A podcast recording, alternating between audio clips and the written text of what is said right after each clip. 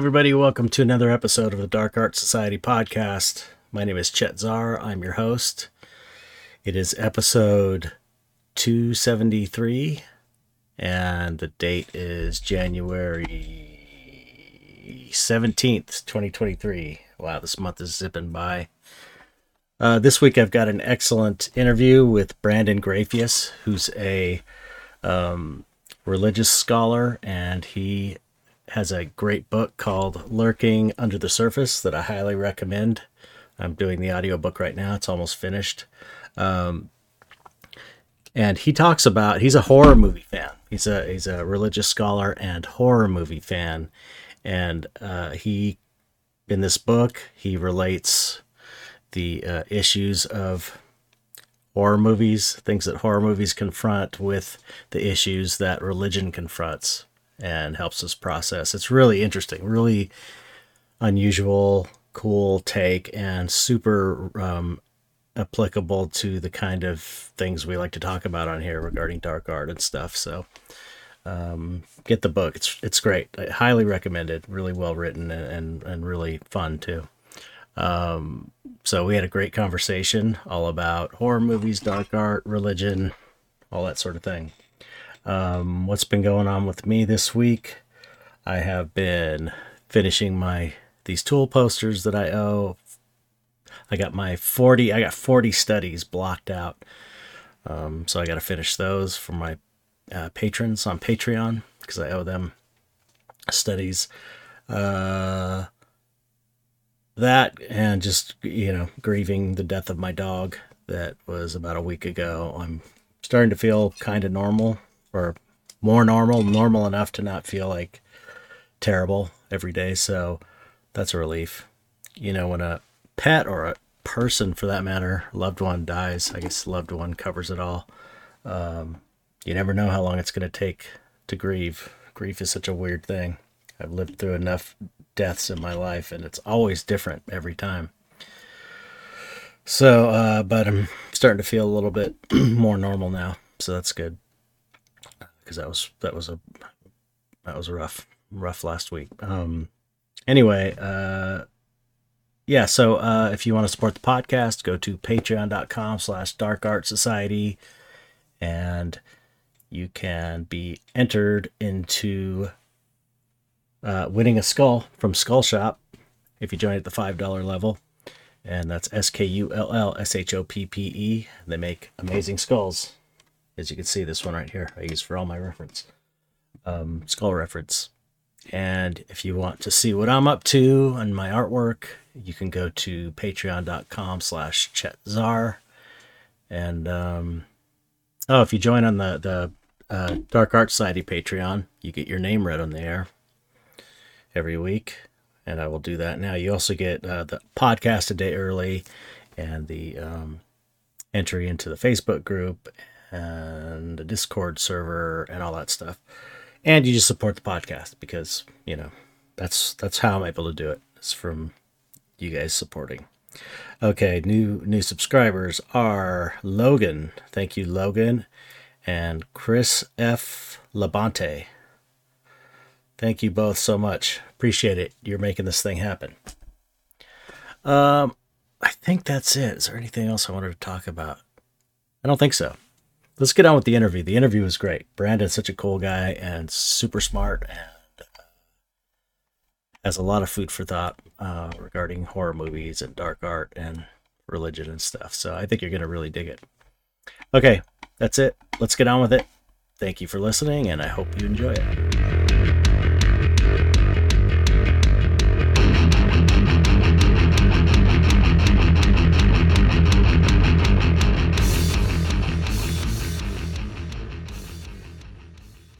Hello, Brandon. Hey, Chet. Thanks so much for having me on. I'm really excited for this conversation. Oh, I'm really excited. Um, always excited to have people who are way smarter than me come and talk.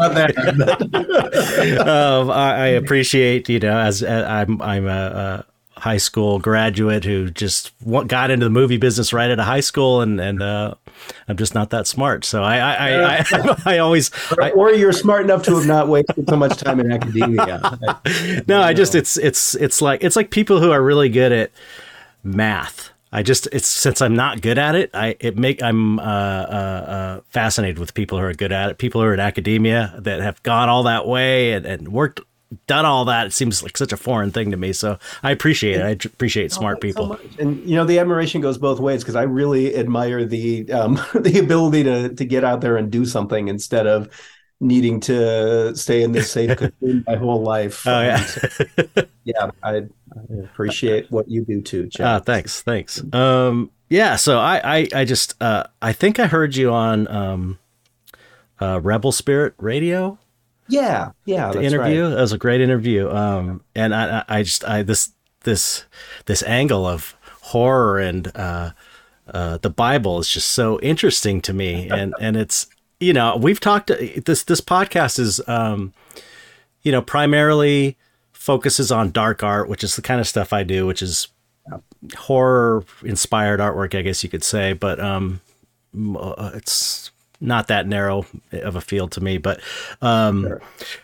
uh but I've all, often we we talk about horror films and things relating to I don't know, the dark side of creativity, I guess you could say, and art. And um, and I've often thought about, and I've talked about it before, how there's so much of a there's such a horror element in in uh, many religions, and specifically Christianity and Catholicism, and the and and the the Christ, the uh, you know, talk about a brutal image you know the christ on a cross bleeding and suffering. Yeah. it's it's intense and it's and i've always felt like um it was very kind of horror related you know? Very much so. You know i i my initial response to mel gibson's passion of the christ was that i um, seeing it marketed as an evangelical film, I, I kind of wanted to keep it at arm's length. But as soon as I realized it's really a horror movie and that it's got uh, all the right. all, the trappings of horror, the, it's like torture the, porn the, kind of sound cues, everything. Yeah, yeah. It really. Then I was able to to appreciate it in a different way. Right. Interesting. Um, so I don't. Can you tell the audience a little bit about yourself, and then we could talk about uh, you know this uh, your your book and and and your perspective on this. Sure, sounds good. Um, so I, I grew up in Michigan. I'm a third generation Michigan State Spartan. Um, both my, my dad and my grandfather were on the faculty there. I just did my undergraduate there before going on to different things. Um, but I've always I've always been a horror fan. Um, I talk in my, my book how Scooby Doo was kind of the gateway drug. Right. Yeah. People my age have Scooby Doo is that that early experience, and then graduating onto some of the Disney movies that are mm-hmm. way scarier. And it seems like they should be. My particular one was something wicked. This way comes. Okay. I still really admire to this day. I think there are some great things about it. Oh yeah. Um, and then just always found myself. I, I, was reading Stephen King when I was in seventh grade. Um, mm. I just devoured everything I could of his. I remember joking to myself that most of his books made me check under the bed before I went to sleep, and then it made me not want to check under the bed because I was afraid I would find something. and then then moved into to horror movies from there, and kind of on a, a parallel track. I, I, grew up as a progressive Christian. Mm-hmm. Um, was in the United Church of Christ denomination that was, you know, one of the the early Protestant denominations to ordain ordain LGBTQ folk and, mm-hmm. things like that. Um, but I, at the same time, so that's always been a part of me. But I, I always thought horror was this completely separate mm-hmm. separate part of my identity. Perversion. yeah, yeah, yeah. It was this guilty thing that I kind of kept locked up in the closet right. out every now and then. Um, so as I, I felt, found myself drawn to academia, um, at first I, I was pursuing creative writing. I did a master's mm. in poetry at California Davis, um, and then that kind of was a was a dead end for me. I'd planned to go on for a PhD in literature, and that that didn't work out. I didn't get accepted into the PhD program, mm-hmm. so for a while kind of thought that was the end of my academic career. Um, it took me maybe four or five years to realize that's not a no, that's just a not yet. Mm-hmm. So eventually started wondering, looking at what seminary would would be like, and wasn't sure if I was called to be some kind of a pastor or some kind of a, a biblical scholar. Mm. Um, so started my Master of Divinity degree and gradually found myself more and more drawn to studying the Old Testament as an academic pursuit.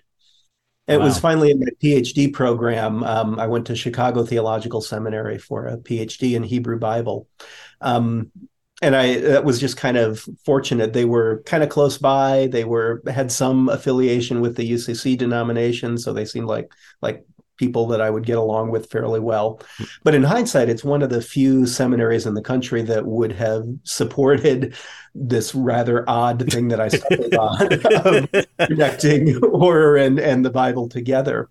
Right. Um, so my, my dissertation happened as I was reading uh, reading through stuff for class, and there's this passage in the Book of Numbers. Uh, I don't think I've ever heard a sermon on the Book of Numbers in all my years of going to church. It's not one we read very much or spend a lot of time with. Mm-hmm. So it happens the Israelites are wandering through the desert. They're they've just escaped from Egypt and they're on their way to Canaan and they start messing around with foreign women. Foreign women are often a problem in the Bible. uh, God tells them to knock it off, but then an Israelite man brings a woman from the, the, the tribe of Midian into the camp, and they go into the tent together.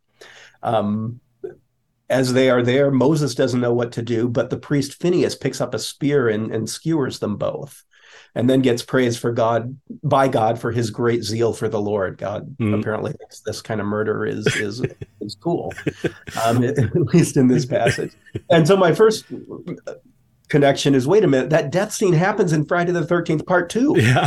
Horror nerd that i also recognized and then friday the 13th part two is quoting mario bava's bay of blood or twitch right. of death whatever you want to call it. So that that very death scene happens there. And that made me start thinking about this being something that is kind of hidden in plain sight that the bible has all kinds of horror stories in it. Right.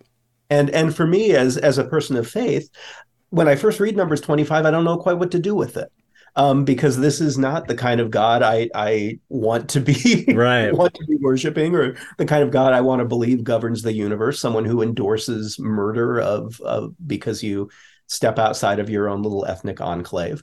But when we start to realize these are horror stories, um, for me that really unlocks a whole bunch of things that oh, we read them differently, right? Because we understand their horror, right?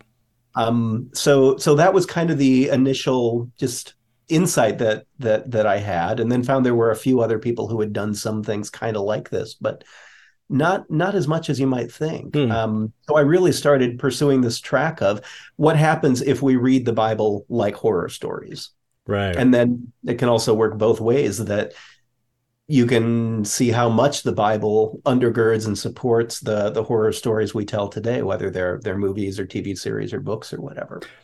So that's kind of something I've been exploring since my my days in the PhD program, and I, I haven't gotten tired of it since. I found that just continually new stuff. yeah, to, to keep working with. It's so cool. I love it. Yeah, it's uh so interesting. Uh, you know, um, I I I mentioned before we started recording that I'm about uh, that I that I I'm almost done with your book. Um, Lurking Under the Surface is the title, correct? Yeah. Yeah. Yeah, it's really great. It's so good. Oh, I recommend it to everybody who listens to this podcast. Um, you know, one thing I really liked about it is uh, it's like in a you know okay so horror films are generally regarded as kind of low culture and you know a lot of them are low culture and B sure. movies. A lot of them are terrible. There are some really amazing ones that are great cinema, like The Exorcist and stuff, yeah, uh, Night of Living Dead. Um, lots of great films. um, but the, you know, there's there's this whole aspect of it that's just pure trash, but that's enjoyable as well. I, you're, you're, I can, I know, I can tell it just, you know, uh, your, your references to uh, Mario Bava and stuff. You, you're, we're on the same page. yeah. I, I love really good horror movies, but I, I think I'm with you that I, I can usually find something to enjoy in really bad horror. Yeah. There's, movies. it's, there's a different, uh, reason for loving it, but there's it's still wrapped up in horror, which is which is uh, fun for us. But but you you know I really like the I do really like the the bad stuff as well, the really bad stuff. I don't like the stuff that's trying to be bad.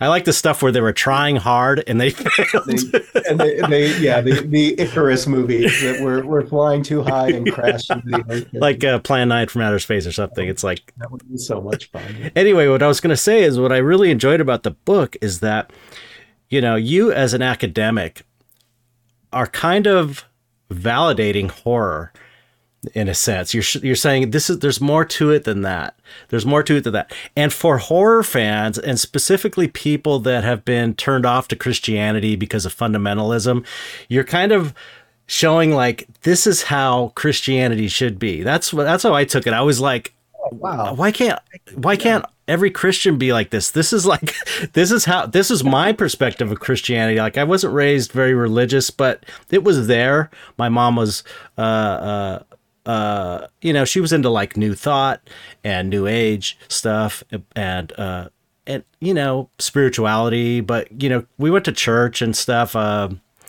uh, she taught at an Episcopalian school at one point.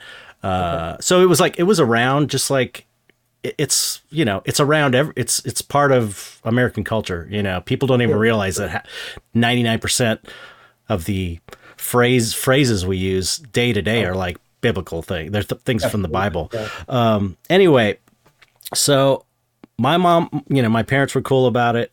Uh, I feel like I've got this perspective on Christianity. Like my, I always say, joking, half jokingly, that my my big uh, biggest exposure to Christianity was Jesus Christ Superstar because that was like a big a big movie to watch with our family. a lot of people's biggest exposure. and I, and I and I always thought Jesus is cool. It's like he was awesome in that. It's like you know I just found that to be a great movie. I remember I, I made like little comics after I saw that movie, like little three panel comics that are sort of like funny.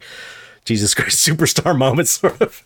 But right. anyway, point being is, you know, uh, I'm sure as you well know, Christianity gets such a bum rap because of the far right and the crazy faction of fundamentalism, and, and it's like those voices are loud enough that we earn that bum rap. Right? Yeah, yeah, right. But it's like it, it's a bummer for for for you, people like you, people like myself who who who felt like always felt like it was you know there was just a, a beautiful positive message there about loving each other, and it's a shame. It's a shame that that has it's got it's got you know i'm sure you feel i'm sure you feel it a lot more than i do since you're you know you're in there um but i but i appreciate that both i feel like both of those things are served in your book if that makes any oh. sense I, yeah, I, I, try to think of it um, as an apologetics for kind of both sides. Right. yeah, that's perfect. that, you, know, you, have this phrase apologetics mm-hmm. that is really understood as explaining the difficult problems in right. religion. I think of it sometimes more as the problems in religion being the the closed-minded mm-hmm. um, reactionary forces that are so loud in our culture today so right. i feel like i've got to offer an apologetics that christianity as you say so so well can be bigger than that can be more more kind than that can right. be more, supportive and open than that and then at the same time an apologetics for horror movies yeah these these movies are are how we take these big questions and how we process them how we try to work through them right I, and I, I find it interesting as well that like um, the, the funny thing about horror films is you've got folks like you and I who were raised in them and we love them and we think they're cool and we would like to make a movie. But but a lot of the movies that we were raised on were kind of garbage made by people, not all of them, but made by people be, to make a quick buck. They're made yeah. to make a quick buck. And so you think, well, what how is there any value in that? How is anything positive? But the, the thing is, the reason they make a quick buck is because they are they are exploiting in a way with these crappy grindhouse movies and stuff. They're they're they're they're taking their cues from society's fears and anxieties, and that's what gives them meaning, I guess. You know what I mean? So it's like they wouldn't be making the movies if we didn't go to see them, and the reason that we want to see them is because we have these feelings because it because it says something to us because it it somehow taps into those fears and anxieties we have and even if it's in kind of a a schlocky ham-handed way it still it still gets there. Right. Um, yeah so I, I just I, I i always you know for a long time i was wondering you know because I because my artwork is is is is really influenced by these horror movies and horror comics i grew up with. Yeah.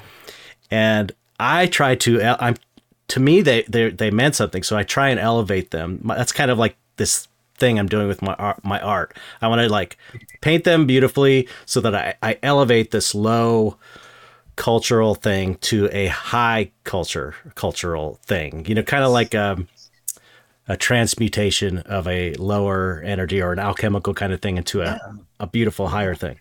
And um, I was always kind of like, you know, maybe I'm reading into the these horror movies. Maybe they're not that good, but you know, but but at this, but but coming to that realization that you know, even if the, even the bad horror movies uh, can have meaning because, again, uh, you know, repeating my point that it does come from somewhere these fears that we have, and the movies wouldn't be successful if they didn't address something that things that we were concerned about you know absolutely no i think that's i think that's a really good way to put it and i, I love that that phrase about trying to transmutate low art into high art or just kind of blur those boundaries mm-hmm. and recognize that that high art is its own form of genre and has its right. own cliches and things like that and the cliches that we we tend to validate more but but really high art and low art are all mixed up together and beauty and ugliness are mixed up right. in kind of that way yeah i think that's that's one of the things that you really do in in your art is is take these images that we might associate with ugliness and and ask us to look at them a different way to say well what is beautiful about this kind of ugliness right right yeah that's it's it's a strange thing um uh, working because I used to work in the film industry for about 20 years. I was uh, makeup effects. I may have worked on movies that you've seen probably. Like the blob. Did you see the blob? Yeah absolutely. Yeah the yes. remake of the blob. That was like my first big movie i worked on. And um it's you know this might sound a little weird but i worked on the blob victims shop. There was two shops together in one big shop and one side was lyle conway and all the blob stuff and then the other side was all the victims and i was on the victims crew so I, you'll you'll probably remember this better than I do, but I remember being about maybe 13 or 14 when that came out on video somewhere mm-hmm. around there. Mm-hmm. and um, you know a lot of my my introduction to horror movies my parents would go on date night every weekend and my brother was about six years younger than me so they would leave me home as the babysitter with a frozen pizza for each of us and we each get to pick a movie. So i'd watch like he-man or whatever with my brother and then send him off to bed and then i could watch the horror movie i'd picked out. So so was watching the blob and there's there's a scene where somebody like gets caught in the blob and someone's trying to pull him out and the guy's arm falls off. Right Right. Yeah. Yeah. Yeah. Am I remembering that right? Yep. Yep. I, She's trying to pull him, and it yanks yeah, off. Yeah. I was there. I, I was there so on set that day. I did. The, I did. Uh, Don, Donovan Leitch was the actor. It was the son of the '60s uh, musician Donovan. Uh, yeah, I did his makeup that day. oh, that's so cool. but what what I was gonna say was, um, you know, as as part of our reference for creating these victims, we had uh, uh, books, but this is back before the internet. So it was like, I was, yeah. you know, I was just out of high school. I was maybe 19. I worked on that. And, um, uh, so it was 86 or something, something like that. So we had these books that were forensic books that showed like yeah. decaying bodies. And, you know, it was for professionals, forensic professionals. And yeah. so we would you know, that was a common thing in the makeup effects business is these books were like, you know, you that's where you got your reference. That's how you know to make stuff look real. And uh, it always struck me that um it, it's like again, it's going to sound weird, but the the you know, you'd have these dead bodies and some of the colors were just if you were able to not see how horrible it is that someone's di- died and it's someone's loved one, the colors were kind of beautiful in a weird way, like these purples and yellows. In a you know, it's so strange, but you know, you have to kind of like distance yourself in a way. But there's there's really even in like guts and stuff when you see operations, it's like there's this there's a beauty to organs and the way they're positioned, and it's you know what I'm saying? Absolutely. If you you know Stan Brakhage's movie, The Act of Seeing with One's Eyes. He was kind of an experimental mm-hmm. filmmaker mm-hmm. in like the 70s mm-hmm. and had this maybe 25 or 30 minute short that's just a a film of an autopsy. Oh, but what's wow. so striking about it is there's no narration behind it. Like like you're used to when you see images like that, you have this kind of scientific authoritative voice right. that helps to frame it and put it into context for you and tell you this is what you're seeing and, the, and it helps you make meaning of it. And without that you're left with nothing but the aesthetics of it. Like you're you're just looking at these these images. Right right. Mm-hmm. yeah I, I just I, that struck me at a, at a yeah struck me at a young age that you know wow there's a beauty there. Or uh, i remember hearing i forget who it was talking about um death as being it's it's a it's poetic. There's a poet there's a poet poetic aspect to things like death. And if you think about it, there kind of is. My dog just died. My uh yeah. It's no. It's it's really it's rough. But um but there and I've been in the room when my mother-in-law died and and there is the, there is this strange poetic quality to it. You know, it's like with my mother-in-law, you just you know, you felt you felt her go away, eh, you know, and it and it was peaceful and it was kind of beautiful. Yeah, it sounds strange, but it really was like uh sublime. That's you a know? good word. Yeah. You know, so so I guess my point is there's there's beauty everywhere, and it's kind of you know how you look at things, I guess. Yeah, I think that's I think that's really really true that it, it's how you look at things and and how we figure out how to make meaning out of these things. Right. That in some ways, death is is so inexplicable and and right. far beyond what any of us are able to understand. Mm-hmm. So we have to to tell these stories and and and produce these images that that give us some way to interpret it, figure out how we how we in, internalize it and think through it ourselves. And then of course lying in the background whenever we experience death we're all thinking about how are we going to come to terms right. with our death that yeah. Yeah and and really and, unthinkable. We can't think of our own death i know. we could always imagine ourselves uh, you know whenever you try to think of your own death you're like tom sawyer hiding out in the rafters watching your own funeral. Yeah yeah. really imagine yourself as dead. I know. Yeah it's it's it's it's and that's the thing that's like every single person has that concern. you know, I've I've been through I I've had uh, uh I I've had these I don't know if you've ever uh, uh out of body experiences for like like uh, in that hypnagogic hypnagogic state. Um, uh, I started having them around twelve or thirteen years old, and um, I remember the first time I not the first time the first time was terrifying because I saw this this scary man standing next to me hitting me with the pillow over and over. It was like nightmare. It was wow. so so scary. Um, but the other one, the next one I had, I was I left my body and I was floating around, and it was the best feeling. It felt so good. I felt like this is me without any of my negative emotions, any baggage. It felt like my pure, it felt like my soul. And I, and I, at that moment, I knew this is what death is like. I just knew it.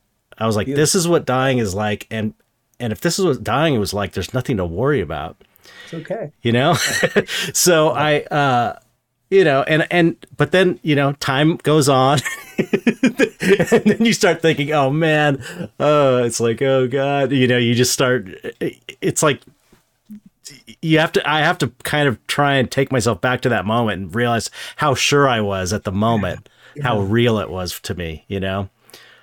Uh, but anyway, but but the point was that I guess you know it's it's a it's as it's as common as as love or hate or anything that all people you know go through is that they're going to die and and we all yeah. know it and that's yeah. why I think these stories are so important yeah, it really it gives us a, a chance to reflect on that, to think about what that might look like and how we yeah, how we make meaning out of our lives through that process. Yeah, and, and stories are, you know, stories are, are, are how we do it, whether it's stories through art or writing or movies. Um, I, even think of my my academic work as being really about storytelling in, mm-hmm. in a lot of ways. Yeah, yeah, that's true. It's true. We're Uh, tell stories. Yeah, it's interesting how uh, you know if you get down to it, it's it's uh, seems like it's creativity. It's creativity in many different ways uh, that you know, like whether it's even if like like you're saying academic papers or writings, that's a creative process. You know, it's like when we create and produce things that, at least it should be a creative yeah. a lot of times we tell ourselves that if you have the creative turned down at all that's not real academic work. Uh, and i think that's one of the things i'm really trying to push back on my work is this idea that that the academic work and the creative work are are two sides of a spectrum that shouldn't meet each other ever i'm interested in you know kind of like we were talking about with your work with beauty and and ugliness. Like what happens if we if we acknowledge that creativity and academia really should go together? Right. That you can tell some really interesting stories when you're working with combinations of those things. Yeah yeah. And you know and that's your that's you know the horror, horror in the bible as, as well. Yeah. it's like you're combining these two yeah. things. So uh yeah, that's interesting. Um, I'm always interested in what happens when you take those those things that shouldn't go together and and right. kind of shake them up and see what you come up with. That's that's art. That's yeah. art though. That that's like that that's like the uh or you know, one aspect of art is is combine especially surrealism, you know, combining yeah. things that don't seem like they should be together and making it feel like they belong together and to make yes. a new thing you sometimes run into dead ends, but that's that's part of the process. Yeah, right. it happens. Not everything can go together, no matter how hard you try. But sometimes you find some things that, wow, those connections are there, and that's really surprising and really interesting. yeah. Working. Yeah, yeah. So I, I I'm so glad that you mentioned Night of Living Dead in the book because that's one of my favorite movies. that's that's that's my uh, I don't know what your what, that's my Scooby Doo I guess. Uh, that that's yeah. that was Although, oh no, you know, Milton the Monster. I'm, a little older than you, so I don't know if you got that. But Milton the that one. No. You should look it up. You should look it okay. up. It's it's a um it's a a really good-hearted ho- horror themed Frankensteinish cartoon. Okay. From the 60s. And and I caught it in uh cuz I was born in 67, so I probably caught it in the early 70s when I was really young. But Milton the Monster, he's really great. Um, there's there's there's episodes on YouTube, but um, but uh, Night of Living Dead was probably the first movie that I can remember that just you know really terrified me, but I couldn't not watch it. Oh yeah, yeah. And I saw it on TV, and every year, every year it would come on, and I would just watch it, and it would just make me feel so scared. It sure got that sense of of least I, I, I still feel like this when I watch it. I'm not quite sure how far it's going to go. Um, I don't trust it to keep me safe as a spectator. Mm-hmm, right. and I, I think I remember Wes Craven in an interview saying that for a really good horror director, you as an audience should have suspicions about whether he has your best interest at heart uh, or not. That's a good point.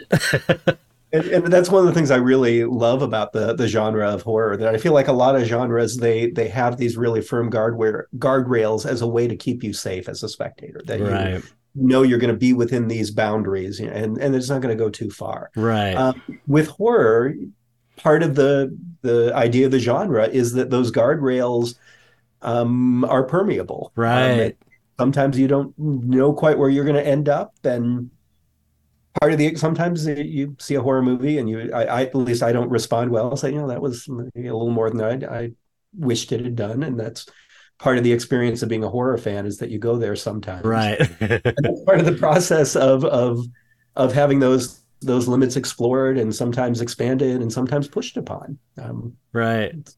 You know, I, I, I know I'm going to sound like an old man, but um, when I say this, but not and and I'm not saying this for all modern horror movies, but I, there have been a few that that I've seen where I felt like they they are mean spirited and they don't have the heart. Even Night of the Living yeah. Dead, I felt had a had a heart and a soul to it.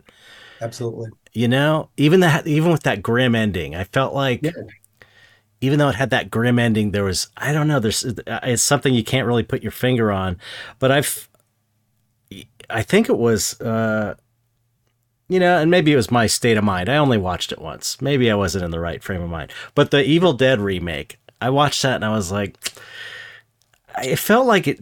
It just didn't have a good heart behind it, or it was kind of mean spirited, or yeah. I, no, I really see what you mean. Um, Night of the Living Dead, that ending is so awful, but you feel like the movie understands it's awful, and it right, right, right. That's the yeah, that's a great point. And and sometimes it feels like movies are.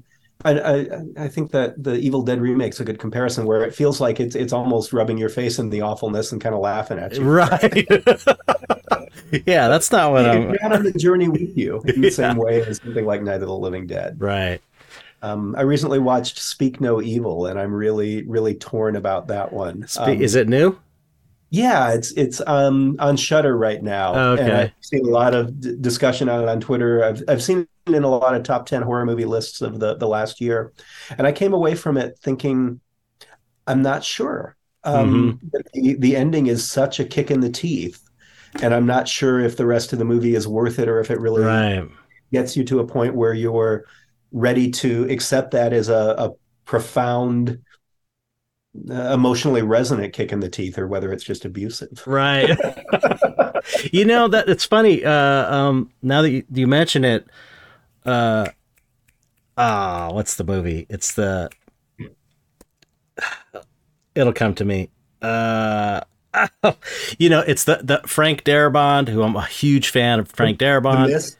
The Mist. That that ending, because the the ending in the book I thought was amazing. The, the, ending in the book, yeah. the ending in the book, right, where, where that, that giant creature just walks over them and they just kind of go off. Well, right? and they, they have that, but then in the ending of the book, they're sitting in a hotel room and they don't know if they're going to have enough gas to go anywhere right. the next day, and they're, they're they don't know what's going to happen next, and it just kind of ends with this do we still have hope even though there is no logical right right. hope in anything? Yeah. I was fine that ending I, I, never struck me as a bad ending or anything. And i know that that ending of from the mist was very uh divisive. You know, it was like people loved it or people hated it. I was one of the haters. How did you feel about that ending? You know, I really, I really loved it. Oh, okay, um, so you're one of the people. Yeah, I, I, wrote an I wrote an essay about it a little while ago, comparing it to the French movie Martyrs. Um, looking I haven't at seen Martyrs. uh, it's another fascinating kick in the teeth movie. Really? Okay. um, with this idea that we, I, I read the the Mist, the movie version, as we do have an idea that the divine is behind all this. We have revelation from the divine. Mm-hmm. What I think the end tells us is that the crazy evangelical lady was right. And that we needed a sacrifice. Oh, God wow. was angry, and we needed a sacrifice to make all this go away. And so the, she was was saying we need expiation. We need to kill the boy. Interesting. And killed and the monsters go away. Wow. And what a terrifying universe that is to imagine. Right, right. Really wants this sacrifice. I'm gonna watch it again. I'm gonna watch it again because I trust. I trust you. oh, wow, thank you. I, I, but it's also it's also okay that people respond differently to to horror. Movies. Yeah, I know, that's, but I I, I want if something you know, it's like if some something that uh, you know, someone that likes the same kinds of things that you do that you trust uh, like something, you want to like it, or you, or you at least. I just, I like, I want to be able to see it from that angle, even if it still ends up not resonating with me. And it's been a I'll while. Send a I'll send you a copy of this article. okay.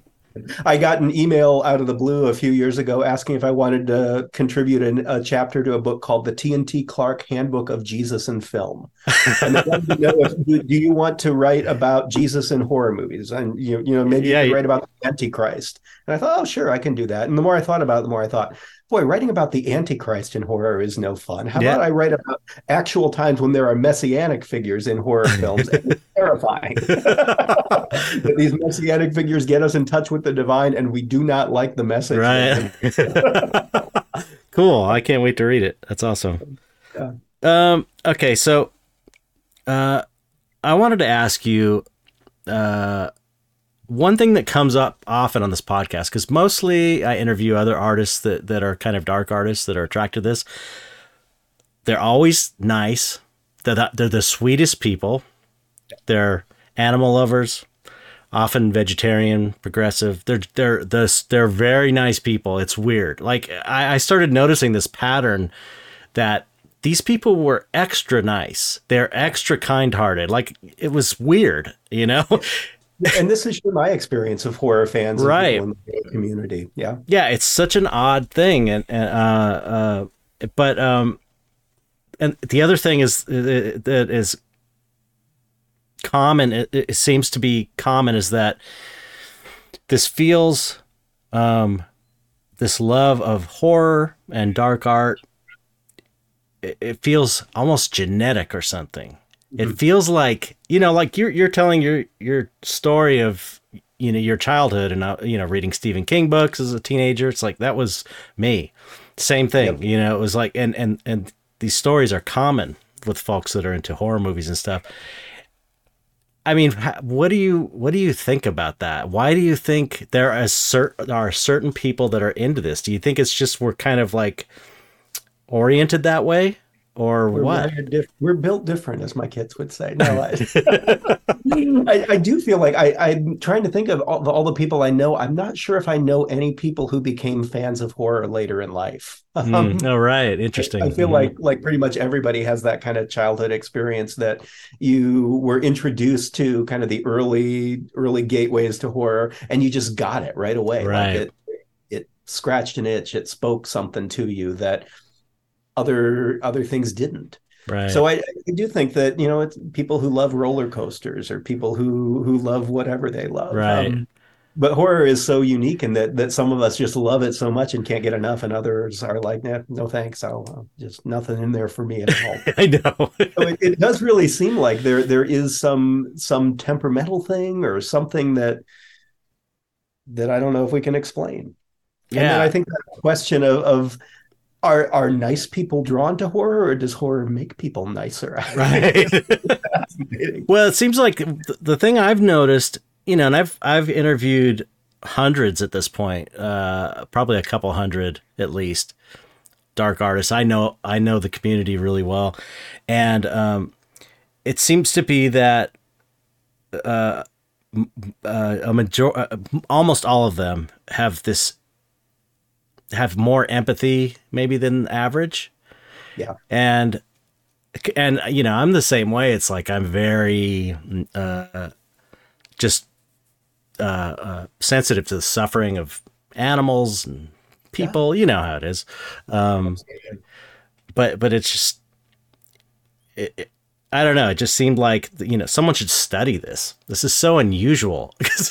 Yeah. I did, there was a, a study a couple of years ago that was not quite looking at empathy. It was looking at resilience and horror. hmm Um, and was was like you know one of those hardcore scientific psychological studies, and found that there was a positive correlation between people who were horror fans and resilience in life.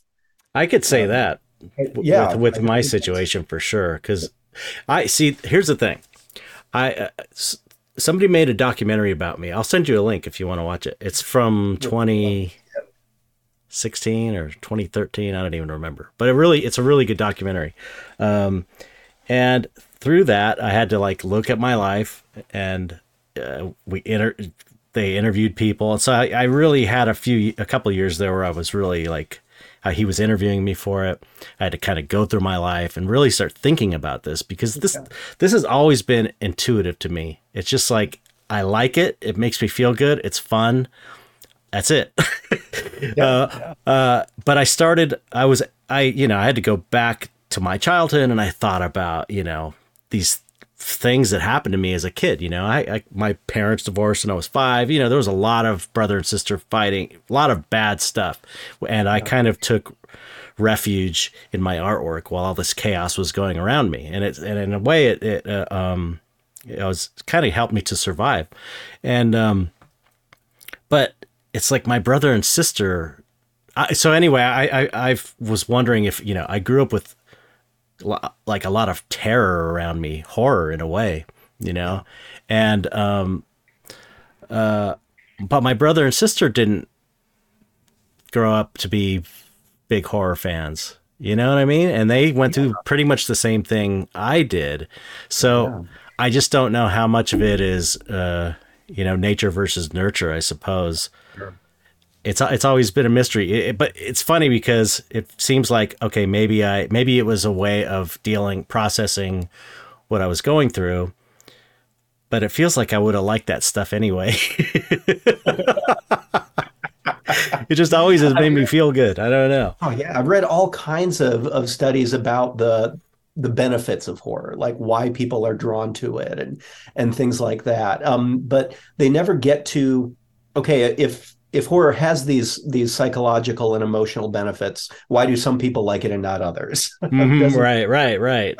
Other than like some vague things about you know some people have higher intensity thresholds or you know things like that. That it's kind of like well sure, but I don't know how much that really. really yeah, yeah, yeah. I, I, it's you know it, it I've it's it almost feels like I'm um you know when I think about that stuff I'm searching for uh, uh searching for I'm trying to make that narrative fit into who I am now and it's more like I've just always been attracted to it. It's it hmm. feels mm. like like there's a cross some cross wiring in my brain to where I like I, I hate suffering, I hate like I hate really bad things. I'm empathetic, but but aesthetically, I really enjoy the dark uh, aspect of you know horror movies, artwork, villains. I find just kind of fascinating. Yeah, you know. Yeah, absolutely, absolutely, and I, I think we've we've known that ever since Milton. Um, right remember I can't remember who it was who quipped that in Paradise Lost the devil got all the best lines. Right. Um, which is absolutely true. He's a fantastic character. Right. Yeah, yeah, that's I mean the that's I that's the the the, thing with monsters and horror movies as well is like people do kind of love the monsters as much as they're afraid of them. They also we we love them. We we like to see that kind of I always think there's a really interesting play in horror movies that we we in some ways kind of side with the monster that we like to see this transgression. Um, scholar Jeffrey Jerome Cohen said we admire the monster for its freedom, and I think something that, that maybe we don't want to go off on a rampage like that, but we like not having boundaries and not having people tell us what to do. Right. But we're also scared enough that we like to see it be put in its place by the end yeah. and have again. So we want we horror gets to kind of activate both of those sides of our brain. Right.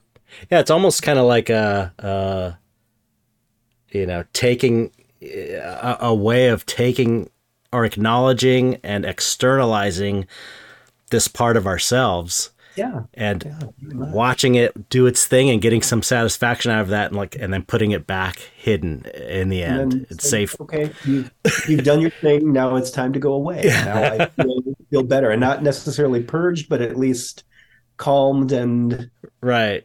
ready to move on from there. right right. Yeah one thing you know i i uh, i went to a therapist in the night in the early 90s early mid 90s and um because of all this uh, childhood trauma in my, in my, family I went through, and it was it was amazing. It was it was a lifesaver for me. And uh, one thing she said about me always drawing monsters was, in a sense, I was uh, gaining a sense of mastery over things that I was afraid of. Yes. And so when I was drawing them, I was the creator of them. Yep. you know, and that kind of did make sense to me. And and I think think on a, a, smaller level, those of us who just watch the movies or or take in visually your artwork or read the stories, that we have that same kind of experience of mastery. Hmm. that, yeah. That a reader being a, a visual interpreter, we are we are in charge. We're in control. Right, right. Yeah, yeah, I think that's what people, uh, fans of the artwork too, that aren't necessarily artists, um, also very empathetic, sweet people. I found, um, yeah, I think it's a way. It's uh, I've I've often said that on the podcast that it's kind of like like a, a, safe way to confront the things that we're afraid of with the artwork, yep. and, and it's and it's a necessary part of culture. It's it's as necessary as you know anything else we need to survive as humans. I think it's important.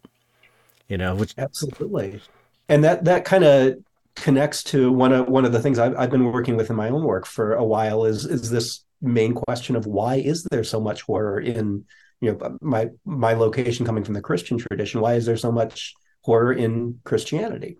And I think as as you mentioned earlier, you could play that game with a lot of religions because right. it's pretty central to to most religions that there is a lot of horror. and and I, I I guess what I've come down to is that if all we talk about is is love and kindness, um, that's great. But then when we experience the world in a different way, we don't really know what to do with it. Um, right. We don't have any of the resources to say, well, this doesn't fit in my love and kindness framework. Um, unfortunately, I think um, often our response in in our in many religions is to kind of ignore that part of our resource of of our tradition, those resources that we have because they're uncomfortable. Because we'd rather not think about experiencing God as a punishing presence. We'd right. rather not think about times when people are really awful to each other. Right. We just think about turn the other cheek and and let's love your brother and sister, which is really important and what we hope we can all get to.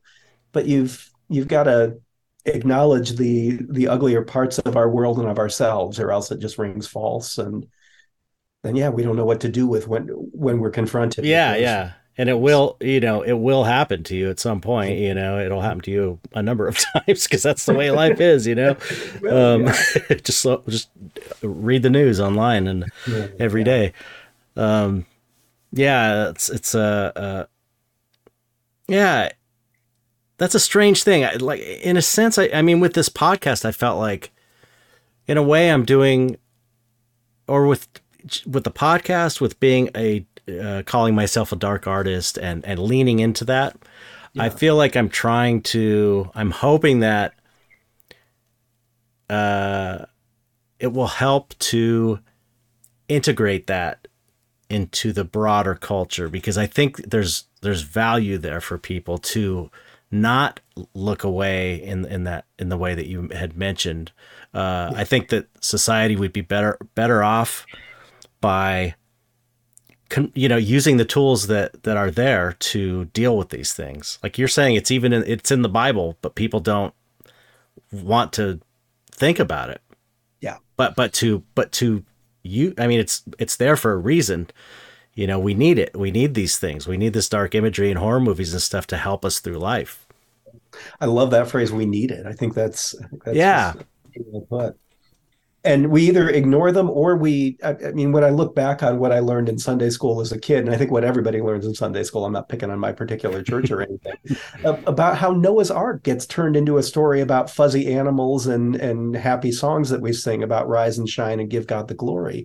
Um, when this is really a terrifying story about god being so angry that the world is getting destroyed and almost all life with just this very small remnant is being wiped out along with it. Right. You know, Darren Aronofsky's new mo- or newish movie on Noah kind of kind of dove into what does that really look like and where is the horror. How was that? I, I didn't see it. I haven't seen I, it. I like it a lot. Really?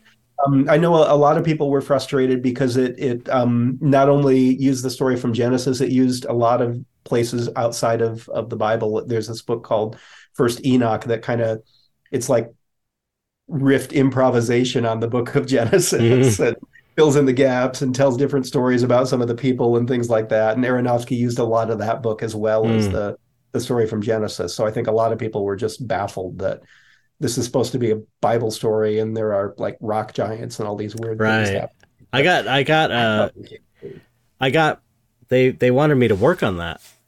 Oh wow. But but I was like they wanted me to go to New York for it. And I'm like, I'm not going to, I don't want to go to New York. I can do the, I mean, it's like,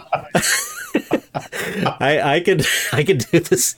You could do remote, remote work. Uh, you know, it's, it's a lot of things, but not go to New York. I, well, I mean, I, I, I've been to New York. I had a show, uh, a couple shows in New York and I really loved New York. I just, you know, I traveled a lot in, um, when I was younger for for my work in the movie industry. I worked in China for like three months, one time, four months, um, went to Italy, uh, worked on a movie there. And Remote work probably looked a little bit different in that. Yeah. so, I, but I, I, I was never a big traveler, and and uh, yeah. I just I'm a homebody, I'm a complete homebody, and so I got yeah. all kinds of traveling that I didn't really want, but it was good. It was great. You know, traveling is important, I think, but um, I'm just I'm so over airplanes and waiting in lines and all that stuff. And I had stuff going on. I couldn't just. I have a art business. I can't just drop everything and go yeah. work on a movie at this point, unless it's yeah. something amazing. But uh, anyway, I just thought that was funny. Um, it is funny. uh, so how how did the uh, how did you start writing the book? How did that come about? So kind of I'd written a couple of, of academic monographs, um, books that you know have as many footnotes as they have, more footnotes than okay. they have that are are too expensive for any normal people to afford. That you know the their business model is that libraries will buy them, and mm and so you know that's that's that's great that's how you how you start with academia but i, I was really thinking about you know feeling like I've, I've, these ideas are are cool enough that i i want to share them with more people i want to be talking about this in a format that i can have conversations with people like you i can mm-hmm. can share them with they, they don't have to just stick within the the walls of academia and yeah. just be read by a few graduate students who are also working on numbers 25 or you know whatever right, right. really specific narrow focus so i started thinking about what can i do to kind of broaden yeah broaden not only my audience but broaden these ideas yeah um, yeah i think it's important they, to get it out yeah to get it I out really, there. Really do. and i felt like i'd kind of kind of done my apprentice work so to speak in in writing with with writing these these narrowly focused academic books so I started thinking about what what I could do to to make that more accessible and and kind of give it a hook that a publisher would be interested in. And I guess what I came up with was uh, let me start telling some stories. Um, mm-hmm. so I really tapped into that my creative writing background um, as a way to kind of blend as I guess as we were talking about earlier, say, well, what what happens if we really lean into the storytelling part of academia? Mm-hmm um, it was kind of funny. I had, or not funny, just just odd timing that I remember the very specific day when I had written maybe 15 pages or so of the book and had enough of a proposal that I felt like I'm ready to start sending this off to agents. And I was sitting in a cafe in Mason and and doing all my research on what agents might be interested in something like this and sending them off to a few, including the the one who ended up picking up the book for representation. And as this is happening, I'm watching the news go, oh wow, the NBA playoffs just got canceled. it was it was that very day when it felt like COVID all of a sudden just became oh, real wow. for everybody when the the world just realized we're we're shutting down. Right.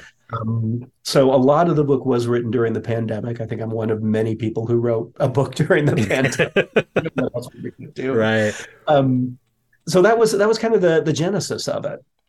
Um, thinking through you know so I've, I've got this basic idea that that um, religion and horror are ways that we ask the same kinds of questions so i, I organized the book on what kind of what questions are those you know looking right. at questions of hope looking at questions of of justice looking at at remembering looking at um yeah looking at the goodness of god i think i maybe get to the mist a little bit in the book and, mm. and um so so yeah then then as a way to just think through all those questions and always with the idea on i want to tell my story of why both of these things horror and religion are so moving to me and have helped me process so much of the world. Yeah. It's kind of my my north star for the book is keeping the focus on on that that question and exploring it in these two realms that's awesome. Yeah, I, I, I again, um, I, I do, uh, you know, I, I felt like I got something. I got so, something um, out of it from both sides of the issue. Like it was, it was so nice to hear um, someone speaking about the Bible in a way that resonated with me, and it was like, you know, that's it's it's like again, it's it's it's so hard to um, you know not be overtaken by the the crazy people, and uh, you know this is this is how my mom this is like how my mom this is how I was taught Christianity was this was basically kind of the way you um, yeah. talked about it. I didn't feel like it wasn't dogmatic. It wasn't you know it wasn't judgmental. It was very cool. It was cool. It's like this you know and, and so I, I just feel like you really you nailed it on both ends of it i, I really that means a lot to me. Yeah, you should be proud of yourself. I think it's awesome. Growing up in the the small little enclave of Christianity, I did. I, it was kind of this growing realization that wow, this is not what a lot of Christians are like, and this is not how a lot of people view Christianity. I think that was a real impetus for me further studying religion. Is saying, you know, I I don't want the the fundamentalists to be the only Christians who have a right, voice, right? We have a seat at the table. I, I want to be able to talk about these things and say, you know, there's a there's another way to look at it. Um, you don't have to be yeah, judgmental and dogmatic and focused on what other people are doing wrong. Right. there are really, really ways to to use religion as a as a positive way mm-hmm. to to help us grow individually and in, in community and it, it, doesn't have to be negative and judgmental right right yeah i i, you know I, it's i feel like it's uh it's the more difficult it's it's easier to just go okay, I'm done with Christianity. There's too many assholes in it. Uh, you know, you know, I understand that. View. Yeah, right, really right. I sure felt that way myself. Yeah, I feel like you you've taken a more the more difficult path and the more kind of heroic path, where it's like, you know, I'm not going to let this thing that has value be taken from me by these assholes. you know, it's like. you know, I remember seeing a a T-shirt a couple of decades ago that said, "Jesus, please save me from all of your followers." Right. I, that resonated with me. Yeah. yeah, yeah. So I, I just am so impressed with the book. I really uh, enjoyed it, or am enjoying it. I'm almost done. Um, so you got to tell me some of your favorite horror movies of all time, if you can pick. It's hard oh, to choose one or it, choose it a few. choose. Um, you know, I um, in the in the book, I talk about the one that has scared me the most as an adult was probably Sinister, um, which I, I, think is really really underrated. Also, um,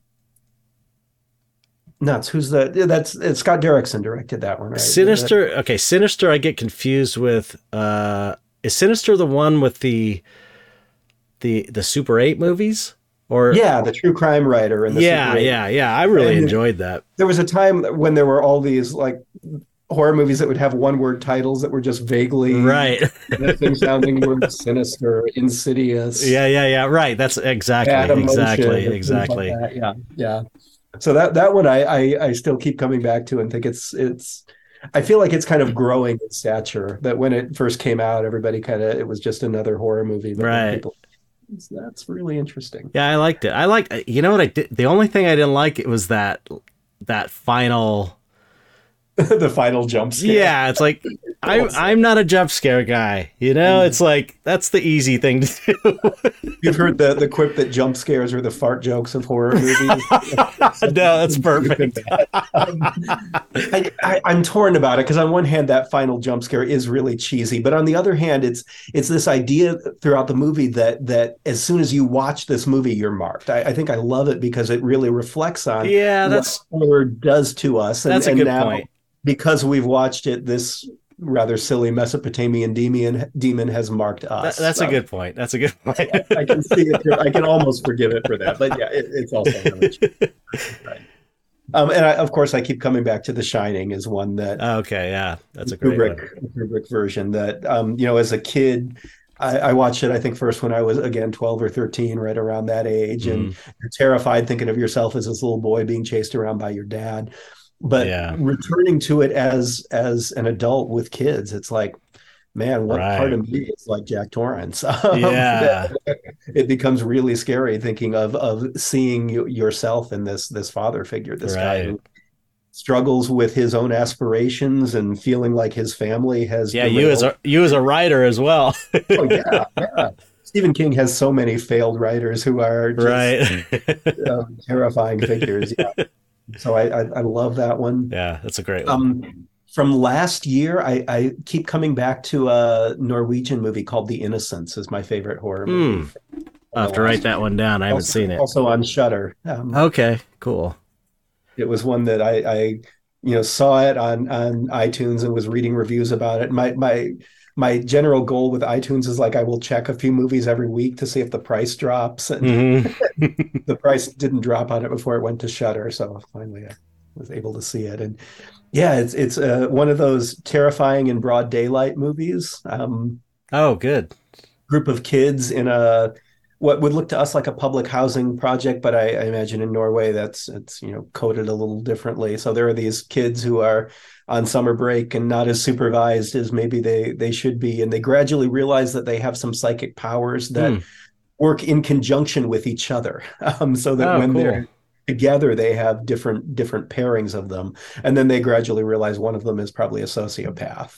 Oh wow. Okay. Okay. I'm gonna watch it. I'm gonna watch it's, it it's really really good. One of those slow burn horror movies that stays with you. And it, it pushes on your empathy. It's got a couple it's not overall super violent but it's got a couple of scenes where the violence for me at least was genuinely shocking Wow. and really effective oh, okay with an effective with an, an A. Right. and It, it hit me in the feels in the way that, that horror movies often don't. right I, I always admire those horror movies that can make me think about them afterwards and can make me feel something unexpected like that. right definitely That's really neat. yeah yeah that's that's art that's what art's all about you know Have you when- seen anything lately that I should be watching? Uh, you know, I am. I'm so. I have to say, and, and again, this is, you know, part of me being an old man. I'm very suspicious of new horror movies. I, I, I, um, I, I always watch the same old stuff for the most part,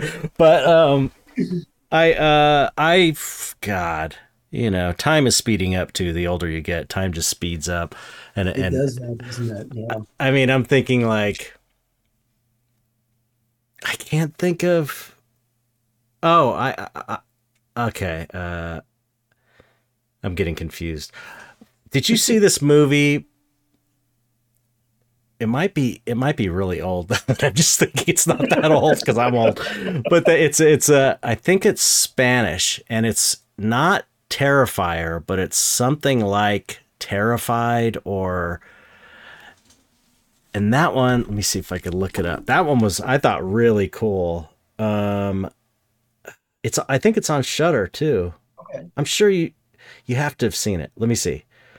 Terror I, I think it's probably one that I've seen the movie poster for and have it on my watch list, but haven't seen it yet. yeah it's not terrifier. It's something like Terrified or something. yeah like but it had a that. spanish The, the poster has like the image of that kind of demon that's like splitting in right half. yeah that's it No, Did you see that? it. I haven't- I oh you gotta see it you gotta see it Okay, I will put it up to the top of my list. it's cool it's like a oh man it's got um one of the creepiest the beginning has one of the creepiest scenes i've seen in a long time and it's very simple and it doesn't beat you over the head but it is so creepy um and i and i, I that's a good point i'd like to bring up as well is uh i do prefer um the creeps over jump scares over extreme graphic violence um i was i kind of enjoyed the graphic violence when i was a kid but I feel like I grew out of it. Part it was it was it was partially uh, you know the older I get the the harder it is for me to watch. It's just it's weird. It's like the older I've gotten, and I guess you have kids. I got grandkids now. It's like Yep. it's harder to watch that stuff. But um Empathy kind of kicks in in a different way. yeah, yeah. It just kind of like goes up a notch or something the older you get. Uh, but I but I used to enjoy that because I was into uh, makeup effects from 12 years old. I was like, I want to be a makeup effects artist. I started reading the magazines and Fangoria magazine and trying to learn how to do this stuff. So so I was I was looking at it from a kind of a technical standpoint, like how real can they make this yeah. decapitated Well, and, head? and then, like kind of the the magician's standpoint Right. of how did they do that and how can I Right. backwards engineer this and figure out what's happening and yeah Yeah, that's a that's that's a comment. It's funny because it's like a, a, a nerdy thing that a lot of us went through, like a stage of, of doing magic stuff. Because I was I had a period where I did, I got a magic kit with the TV magic cards and all that stuff, and um, it's in in makeup effects because that's a small little niche community. There's a lot of a lot of us we're into magic because it's kind of like a similar thing, magic and uh, and special effects. It's all illusion stuff, you know. So that makes a lot of sense Yeah. um, but yeah, that's probably Hereditary. I, I really, you know, thought was yeah really good and creepy. and and I I I see all the problematic things about about mental illness that it has Right. Yeah. Yeah. but I still I, I I think it's it's a really fascinating way to explore those family dynamics and and yeah look at how we relate to what's been been passed on from our parents Yeah. Yeah. which is for a lot of us that's a tough thing to come to terms with Right. I think Ari Aster, the writer director, once joked that he thought Hereditary was just a little family drama. and the funny thing about that is he's not totally wrong. Yeah.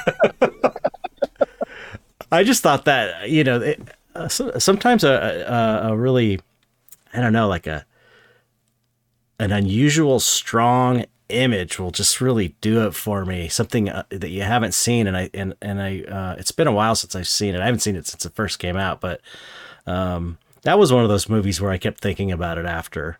Yeah. Um, but there's the the the body, the floating body. That do you remember that one scene? Yeah, that was so creepy and weird. Really, yeah, no, that's a that's a good one. Yeah. Um, yeah. Well, uh, uh, I also prefer um, supernatural horror to slashers. Although I was a Halloween kid, um, that was my. I really thought, but that was had the creep factor. Yeah, it was creepy. Yeah. Um, the way he was in the background in a lot of shots, I, I really and the music. Um, that uh, person is, is brilliant. Yeah, it is. It's it's a masterpiece. Um, but but the new trilogy. You know, I honestly I haven't seen one. I I am I'm you know I'm very picky with my horror stuff. I I saw Halloween two when it came out in the theater, and I was like ah. And then Halloween 3 is one that I was like, what is this? And now as an adult, I really kind of love Halloween 3 because it's so insane. Response to Halloween 3. That, yeah, it's got that, mask making, which I was into as a kid, and a mask factory and evil and, like, robots. children at the end of it, right? can't do that. I know. kind of, I, I, kind of enjoy that that really transgressive boundary breaking. Yeah, and it also had that kind of uh, supernatural thing to it. It had sort of a little bit of everything in it, which I did I did like. But it's funny. I was like the movie, but yeah, yeah I I admire its mess. Yeah, yeah, yeah. I, it's fun. It's fun. You know, it's not like a masterpiece, but it was a fun kind of movie. Uh, I mean, what do you look for in a horror movie? What is it that you love? What what style do you really prefer? I'm, I'm with you that I I I find that this new not new anymore. I'm, I'm like you that I say something's new and then I'm like, oh, I guess that's like eight years yeah, ago. but the the the kind of trend of of elevated horror, which is such an annoying name because it really it really is you know horror that's a little more slow paced and and that has the the kind of technical uh, what would you say? Yeah, technical skill that we've admired in horror for a long time, mm-hmm. and that's always been there in horror. oh yeah, all of a sudden it's kind of gotten into the mainstream and critics who normally don't like horror are trying to find different ways to say why I don't like horror, but I liked The Witch and I liked Hereditary. Right, right, right. Now have this new term we call it elevated horror or supernatural thriller or right. whatever. Yeah, but I, I do tend to like those kind of slower paced, more meditative horror that that um, digs underneath you rather than hits hits you over the head with things. Um, You're right but then I, I, also find that that movies like Hereditary that are that kind of slow burn, really thoughtful, and then all of a sudden have this kind of outrageous gore that just comes out of nowhere mm. can be mm-hmm. really really effective too. So yeah, I, am not opposed to gore if it's in the circle of story like that.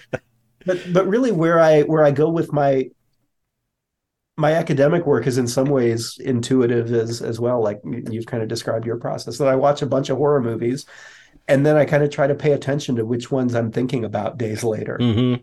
And I'm still thinking about it. That means maybe I want to dig around and kind of poke at that and see what what is there that makes me want to to keep exploring it and try to see if I can understand why it's still sticking with me. Right.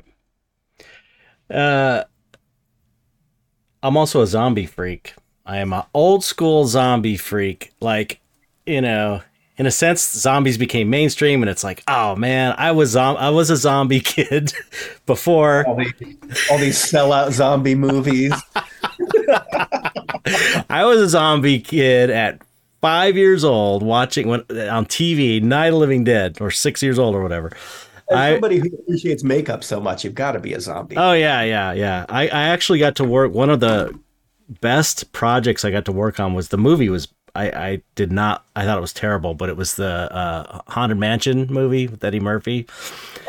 oh man, but we got to we uh it was so much fun because we did the um me and a couple other people did the uh zombies. I don't know if you've seen it, but there's the zombie Yeah. scene. It's a great scene. The the sets were amazing, and we had to make zombies, and it was so much fun. Uh, I think my kids would say that was one of their gateways into horror because I remember watching that with them when they were really young and being like, "This is scarier than I was maybe anticipating." I guess they're okay. Oh, all right, let's we'll go with that. I was such a fan of the Haunted Mansion. I grew up going to Disneyland as Oh, a yeah. kid, and it was and and so I was I was disappointed because I just I didn't feel like the tone was right. I, you know, like I said, I'm picky with my horror and stuff, but um, uh, but but I was like uh, you know, it was Night of Living Dead first, and then um, Dawn of the Dead. I was a huge fan. I used to go to the midnight movie of that. Um, I, I think I've still got it somewhere in my basement that four disc Anchor Bay set of Dawn of the Dead. oh, cool. Every like Yep. the uh, U.S. version. Yeah, yeah, yeah. I have director's cut, like everything. Yeah. It's great. Someone actually, there is an HD version. I forget which version it is, but it's on YouTube. I don't know how they, no one's noticed, but it's like a really nice.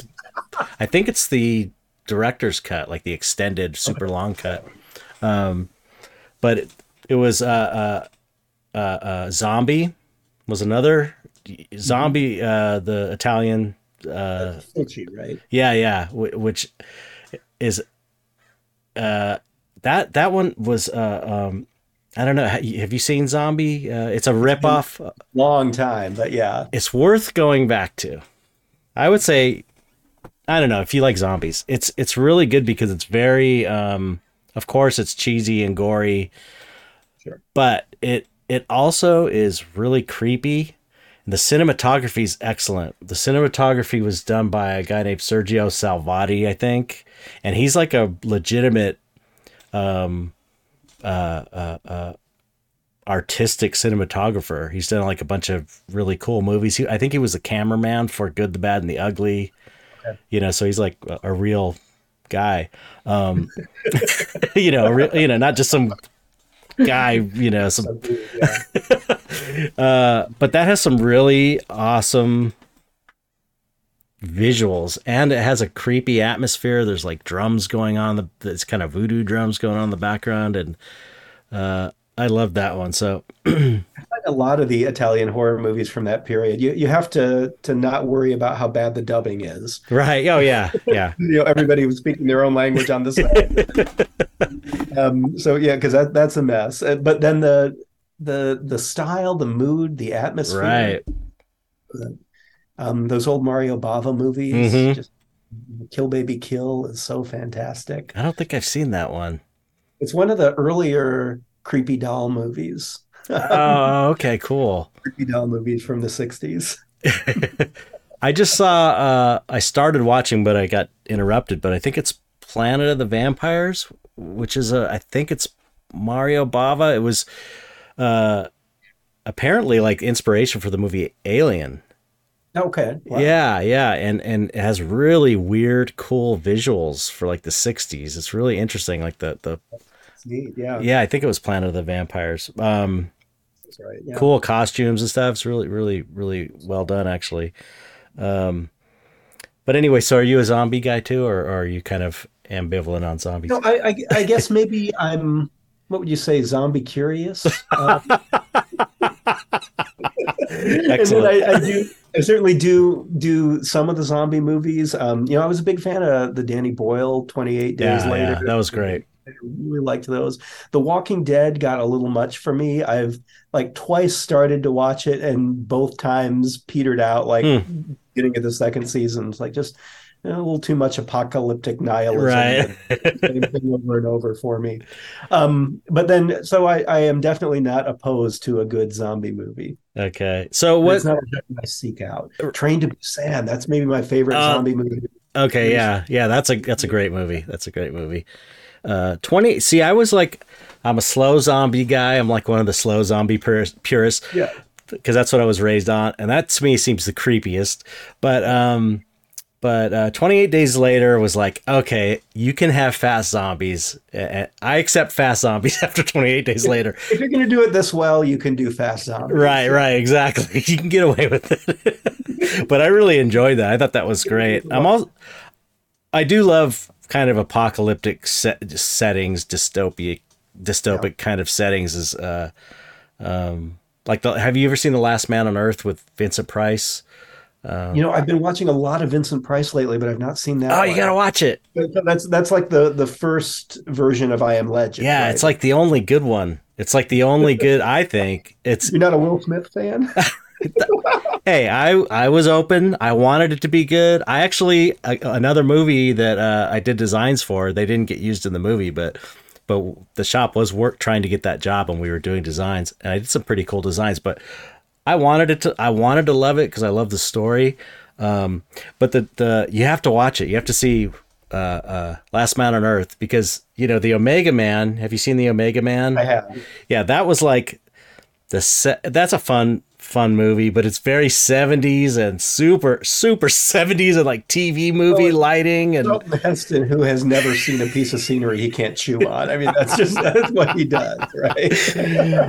but but but but uh, Last Man on Earth really is creepy, and it's it's I think it's Italian. It's Italian. It was an Italian American production, so it does have the weird dubbing. Yeah, and um, it is. You'll see that Night of the Living Dead really. George Romero has copped to this. He said that he ripped off I Am Legend, and especially Last Man on Earth is like a lot like Night of the Living Dead. Like t- you have to. I I, I still want you to see it and and uh, we could talk about it because it's so. No, no. If you Thank like, you if you like Night Nine Living Dead, you'll like it. You know, it's really cool. But I um, love seeing those kind of strange or unexpected precursors to movies. Yeah, know? right. um, like I, I was, uh, I think a, a, few years ago, more than that. Again, a few years ago, more like fifteen. Um, watching this French movie last year at Marienbad. That's a, an early '60s movie, and it's set in this this really really strange hotel that is is strangely empty and has mirrors everywhere and there are all these long tracking shots going down the hallways and down these empty deserted corridors and it is I mean, it's a proto version of The Shining in wow. so many ways of, of you know Kubrick's tracking shots down the hallway. Yeah, yeah. On his tricycle or what have That's you. so cool. It's yeah. it's really neat to see those kind of influences. Yeah. What was the name of that one? Last year at Marienbad. Marienbad, okay. Yeah. Cool. I'll check look for that. The, there's a, a woman and her husband who are at a hotel, and she meets another man who is asserts firmly that he and the woman met last year at Marienbad and had an affair, and that she told him they were supposed to meet at this hotel again at this time this year. Oh wow! He does not remember this. Oh, that sounds cool. At least claims that she she doesn't and doesn't know what he's talking about. that sounds pretty good. Yeah, it's it's it's creepy. so, so, I guess uh, what I what I was getting at with my um, zombie talk is what is your what's your what's your thing? You know, like I, I could say I'm a, I'm a zombie guy and I'm a supernatural horror. Those yeah. are my kind of my two preferences. We I like ghosts. Supernatural like horror. Supernatural horror is definitely my jam. Okay, um, okay, so yeah, that makes I, sense. it makes I, sense. I try to keep up with the with new things that that come out. Um, I try to. One of the things I've loved about um, the streaming era is that we have access to movies from so many different countries. Um, right.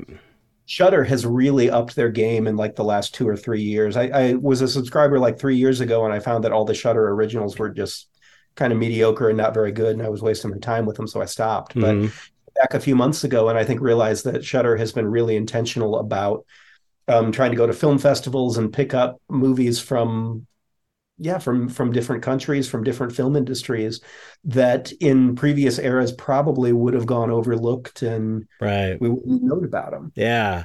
There's so much imaginative neat stuff happening all over the world yeah yeah. it's really cool to get to experience all of that yeah, absolutely. Um, yeah, I, I uh, did you see, have you seen um, the haunting the the original? Uh, the oh haunt- yeah, the Robert Robert Wise. Yeah, one, right? that was one of those childhood movies that really really scared me. I, I think it it often gets referred to as like the earliest movie that is still genuinely scary. Yeah, I I feel that way too. That scene with the the holding the hand and that was we always talked about that when we were kids, you know, and and and and it shows nothing. It, it doesn't, you know. That's the. whole It's like it's so much scarier than showing the thing, you know. yeah, absolutely. Um, yeah, it was funny growing up in the. Uh, uh, for me, growing up in the '70s, it was like there were movies like this, The Haunting, uh, even The House on Haunted Hill, and some of these movies. You know, we saw all this stuff on um, on TV. There was there was a lot of like ghost books.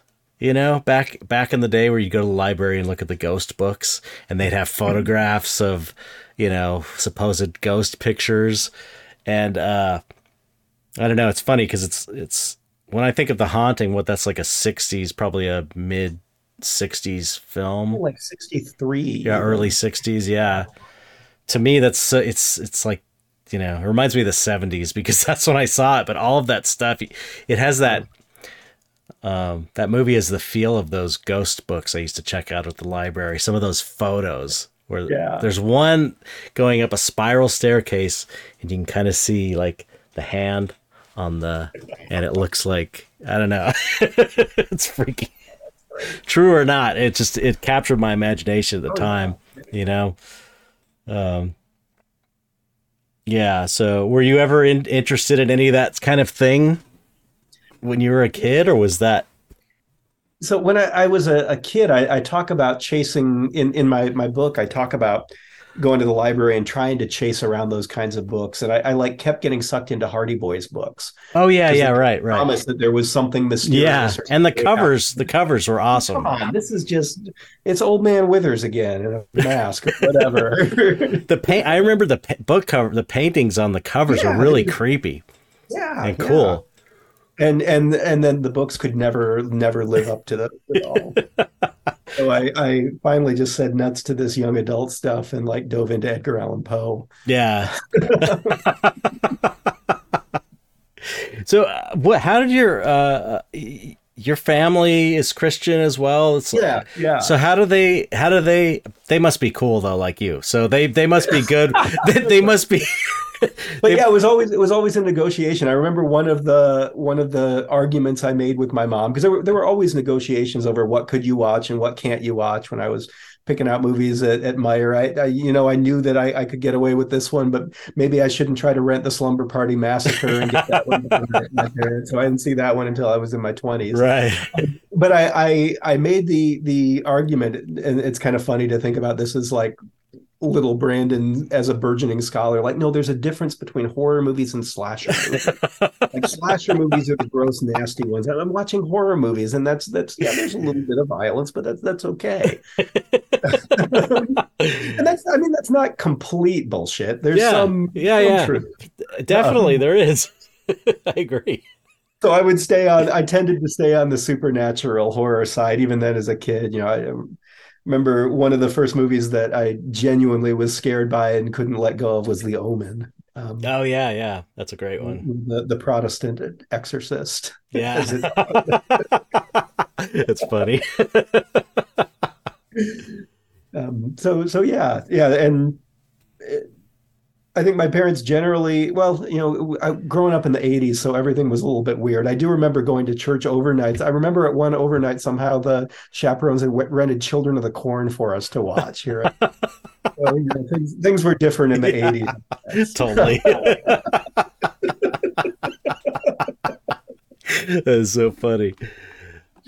So, ha- ha- have you gotten any um, pushback at all from this book? It's- Not a not a ton. Oh, good, Um, good. Yeah, I mean, every every now and then I'll get somebody posting on Facebook that you know horror is the devil or whatever. Right. Okay, yeah, that's I understand that. I I read from my my publisher that there was somebody who had requested a copy of the book, and they ran a really big podcast. I thought, oh, this is interesting, and then I did a little more research and said, oh, they're they're on the faculty at what is that Hillsdale College at, at Michigan in Michigan. That's like the the big right wing think tank for oh. patriotism and education. I was like, I probably won't hear back for a podcast interview from them. I, I, I have not, yeah. So so not so so the reception has been good the reception's been really good. Yeah, there there've been a few, a couple of high profile reviews that I was just deeply flattered by. The the one in the Los Angeles Review of Books that kind of put my work in in conversation with Ligotti and oh great. this other scholar named, named oh Victoria. yeah. Yeah I did I read that one. Yeah yeah. it was it was just fascinating because because he was kind of looking at how I'm arguing that that horror helps us cope with the the horror the real horrors of the world whereas somebody like Ligotti kind of comes at it from the opposite direction saying you know I've got all this terrible stuff inside me and I've got to write these horror stories to almost inoculate right myself. right. Yeah yeah. And that uh, I think paradoxically both can be true. I know. I was, that's what I was going to say. It's like I think that can. I think there's some truth to both of those. Yeah, yeah. You know? I you know I love Ligotti and his. Uh, I think his conspiracy against the human race is a fascinating exploration of what horror does and why we why we're drawn to it, mm. either as creators or as as consumers of it. Right. Yeah, I haven't read it. I haven't read him. Oh, his his fiction is fantastic. Um, kind of like an, an heir to Lovecraft with oh wow. If you can imagine Lovecraft without all the racism, which is that would be nice. Do, but yeah, Ligotti's got a, a really, really dark cosmic horror sense. Oh, cool. okay. So, I, I, uh, I wanted to. Uh, God, I gotta write. I need to write these things down. I keep thinking of like a million questions I want to. We can chat back and forth, and and I can re- be reminded of the movies I'm supposed to watch from you, Thomas Ligotti or other names like right. That. I'm just writing things down and, and trying to remember what I was going to ask you. Uh, uh, so the the reception has been good on the book. Has the book selling well? Do you, it, yeah, I, I you know it's early enough that I'm not getting tons of tons of detailed data, but my publisher's happy with how it's going. Oh, good it's from a, a, small publisher, so you know it's not. We're not planning on having it on the New York Times bestseller right. list or anything like that. But, but you know, it's selling a reasonable amount of copies. Um, I'm surprised that I've I've heard a couple of classrooms that are using it already, and like cool. undergraduate level courses on religion and horror or things like that. Um, I'd love to love to see some some church groups explore it as well. I know, I right? For for book study groups like that. Um, I had one friend on Twitter suggest he was going to throw it at his pastor and demand that he read it, and I thought maybe that's not the, the approach. But... It's so well written. I really enjoyed it. It's real. It's just really good. It's great. On I I I thought I thought it was just just uh, excellent, just excellent. So I want more. Like I said, I want I, I'm going to recommend it to everybody who listens to the podcast because I, I really think, you know, this community this is this is a good book for us for for our community. I think people will love it. Um, I wanted to ask you also. Uh, uh, we're getting near the end here, but um, how how um have you considered you know writing fiction? Uh, going back to that or are you are you kind of satisfied because this is kind of, like you're saying it's kind of a cool hybrid where you're able to do academic work but it's it's in a creative way but do you still feel like you want to do I do. I, I last year picked up the the short story writing again. I've oh, great! Maybe maybe three or four that I'm I'm starting to circulate. Would love to see published at some point or another. Horror? Um, Is it horror? Yeah, yeah. excellent. Yeah, kind, of, low key, slow burn horror. Um, Very cool. And one of them even trying to, you know, what what is it like if I it's it's not this this well thought through but what is it like if i kind of try to backwards engineer some of these ideas and lurking under the surface and write a horror story that in some ways kind of explores these issues or mm-hmm. has has protagonists who are exploring these issues and think, being mm. confronted with these kinds of connections? Oh yeah yeah. What does that look like? Yeah that sounds fun. So you just so so it's just something you enjoy and and you know maybe maybe something exactly yeah yeah maybe um i always i enjoy writing so i kind of write and see where it goes. And I know some of the stuff I write is probably going to get published, and some of it maybe not. I often let publishers decide that for me. Mm-hmm. So I think feel like I'm ready to start getting some of these stories out there and submitted and see if if anything happens with them. Wow. Well, I, I hope you do. I think I'd love to to read some. Um, I uh, I'm you know I always wanted to. That was one of the things that when I was a kid I wanted to do was be a writer, and um, because I was a big Stephen King, Clive Barker were my two. Stephen King was, you know, the one that started it all for me, and uh, his book on writing is amazing. Have you read that? Oh yeah, so good. I love Both that book. And then his Danse Macabre, his earlier book. Yeah, right. talks about horror and what it means to him. Some some fantastic things. Yeah, yeah. But I, that's one of the things I, I uh, wasn't able to do. So I I, um, I admire writers also. You know, I would I, I would want to do it my favorite quote about what horror means or what scares us really actually comes from Salem's Lot. It was funny because I, when I first read the quote, I assumed it was from On Writing or Danse Macabre or something, and had to, to track it down. But he says that the the the scariest thing is a door partially ajar. I love that yeah, idea. that is perfect. That is perfect. Yeah, the the the um that kid in the in Salem's Lot was like that was me. He, he I'm sure he based that kid on me because I was like a, I was a little blonde weirdo kid, and I had yep. a magic set like that kid, and I had those monster models all over my room. I mean, it was like uncanny. Stephen King knows his fans really well. he keeps showing up in his books. Yeah, right. Yeah, yeah. He's amazing. He's another. He's he's a person I would you know love to meet someday or work with. I think it'd be amazing. But um, yeah, I'll. Uh, I I had I have a a book that just that came out. Um, I kickstarted. It's an art book, but yeah, it's uh. Uh, I'll I'll have to send you a copy. I think you'd like oh, it. It's re- love that. Yes. Yeah, yeah. It's really it, it came out really good. I mean, really, I'm really happy with it. But um, fantastic. So good. Yeah. So, well, what do you have? Uh, do you have anything uh, uh, plans for future plans or anything? You got anything? I've always got way too many projects in the works. I've usually got one book coming and one book going. Um, kind of, kind of. My idea is to try to keep one foot in both worlds: worlds of academia and worlds of of more more general books that people want to read. Mm-hmm. so the, the, book I'm the book I'm finishing up now is uh, another academic book. It's for Oxford University Press, though, so I think it'll wow. get a little bit traction than earlier stuff. Yeah, I found out the biblical scholars editor at at OUP is a monsters guy. I just, I really?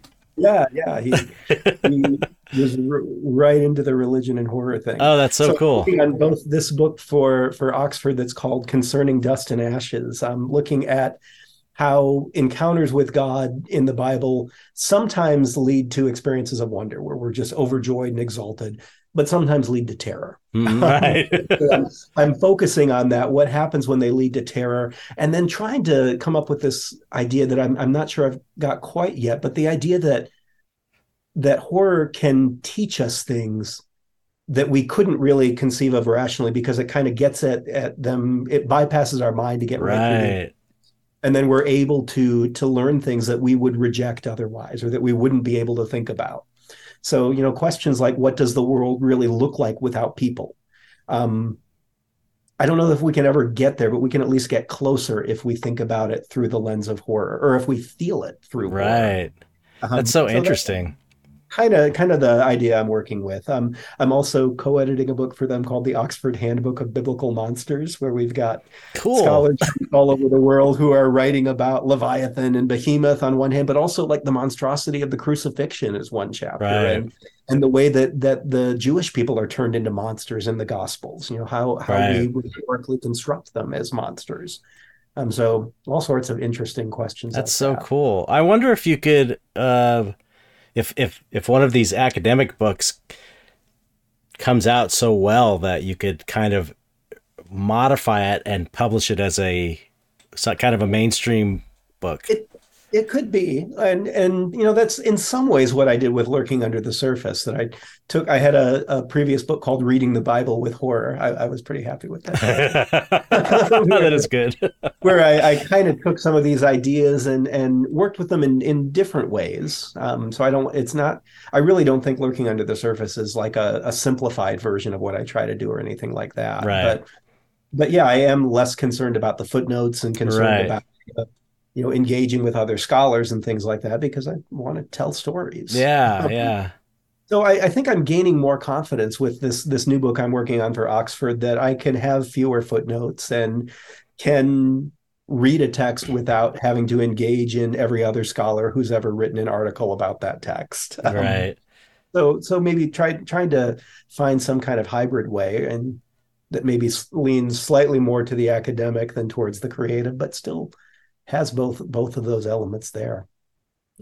I, hope you keep doing it. I mean, it's a kind of a, it's an interesting little niche kind of this. I could see, I could see you, you know, taking it in a lot of different directions using the kind of basic idea that uh, you know uh, Christianity, spirituality, and uh, the Bible, and horror, monsters, and kind of dark stuff. I, I think there's it's a very rich um, subject, uh, you know, a rich th- topic that you could probably make a bunch, do a lot more books. I, I, I keep saying that you know I'll, I'll write about something different when I feel like I've run out of things to say on this this field, and so far I, I can't see that horizon where where I feel like I'm tired of it and ready to move on. oh, good.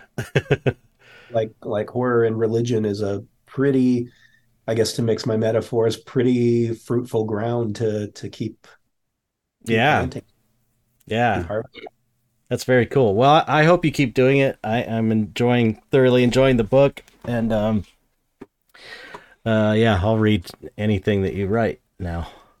thank you man Well, I really enjoy talking to you, man. It was so, so much fun. Thank What you. good conversation. I i enjoyed this so much. I'm i'm honored to be on this podcast Uh, I appreciate you taking the time out, and um, yeah, I, uh, uh, where can people find your uh, find your work? lurking under the surface is published through broadleaf books but it, it's available. You can go to the broadleaf website or pick it up at, at you know any of the the online stores amazon or barnes and noble or wherever. And and you shop local if you can your local bookstore may have it or they can certainly order it for you pretty easily it's available through all those distribution channels And you have a website? yeah, I do. Yeah, just brandongrafius.com is the website where you can learn more about other stuff. Um, I try to stay active on Twitter at brgrafius, even though Twitter is becoming more and more of a dumpster fire all the time. it's such a bummer. I was just getting like a lot of followers on there, and it all got. So I'm feeling it. I feel like every time I get a new follower, I'm excited, and I go look at my profile. I'm like, wait, I have fewer than I did yesterday. it is a sinking ship that people are leaving, but but we don't have any. I know, I know. Right now. We've all invested so much time into building up our platform on Twitter. Right, right. Well, great. Oh, uh, whoa, I I forgot to. You're a musician, also. Yeah, yeah. I was listening to some of your music. It's so good. Oh, cool. Thank you. Yeah, really. I mean, you're playing guitar and everything on. Yeah, I, I play guitar and banjo. Um, It's so great. yeah, my my goal with that album was to like write the best Gordon Lightfoot album that I could. Cool. Go back into that singer songwriters mode from the seventies. It was great, man. It was great. I'm a guitar player also, so it's like, Oh, right. yeah, I tried, tried. Cool thing. Um, a, a couple of neat connections. The drummer for that album used to play in the Verve Pipe in the nineties. Oh no way! I remember the Yeah, Donny pipe. Brown from the they were a Michigan band. So Oh, how cool! I connected with him and the guy who plays harmonica a couple of times i grew up with him at, at church and he when he was in college he met willie nelson's daughter and the two of them got married so he is willie nelson's son-in-law produced and played harmonica on a couple of willie's albums That's great. Yeah, I was so impressed. I was like, you know, just hap- I was like, oh, he plays music. I was like, sheesh, just sounds really good. Oh, thank you. Yeah. yeah, yeah. So multi talented. Well, thank you so much for again coming on, and and and and we just have to say um, goodbye to the audience, which is what I do at the end of every show. So we just say, however you want, just say goodbye, audience. thanks for listening goodbye audience